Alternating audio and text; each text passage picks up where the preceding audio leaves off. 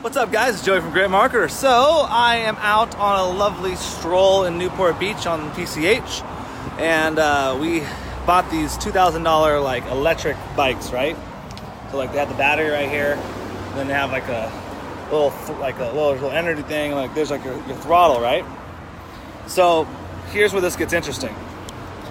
One of the reasons why I bought this particular model, the Rad Power Bikes, which by the way were really rad, is because on their sales page it says they show a picture of these big ass tires, like really big like tires, right? I'm like, oh, those are sexy, uh, and they claim that they're impenetrable tires, like these won't pop. Like and if they do pop they re- they keep their shapes that way like they don't ever like you don't you know you don't get a flat essentially. I was like that's dope.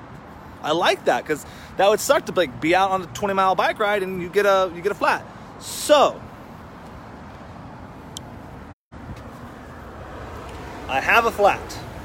I went riding, got got in a little dirt.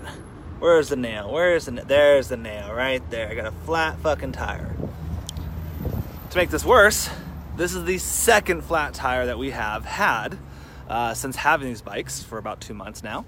Um, and that sucks. So now, because they are electric bikes and big tires, you have to take them into special shops to get the right type of tire tube or whatever you call them, uh, and that really sucks. So here's the thing: don't lie about your shit. Like if you're if just don't say it's an impenetrable tire when it's absolutely penetrable because it's happened twice now to me.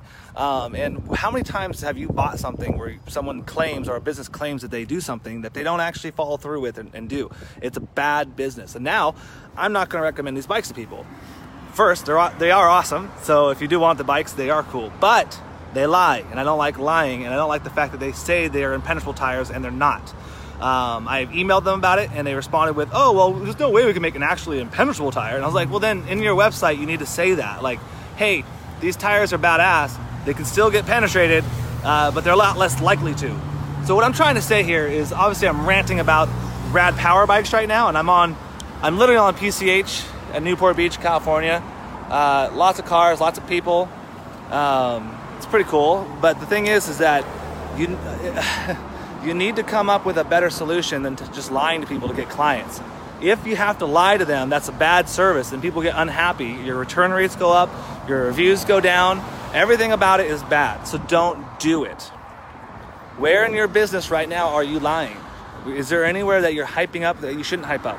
Is there something you're claiming that is exaggerated. Like, take that stuff away. Be honest, you know? Like, I'm very fucking honest with my shit. Like, I've had clients who failed. I have failed many times. I've had clients successful. Like, it's a thing. It's like, don't lie about it. Um, so, if there's something in your business today, take away from this is to stop lying about stuff. Stop exaggerating about stuff. Don't trick people into thinking that your business or service or your product does something that it might not do. Or if you do claim it, at least say, hey, for the most part, it's good. Because if Rad Power Bike said that, I would have been happier.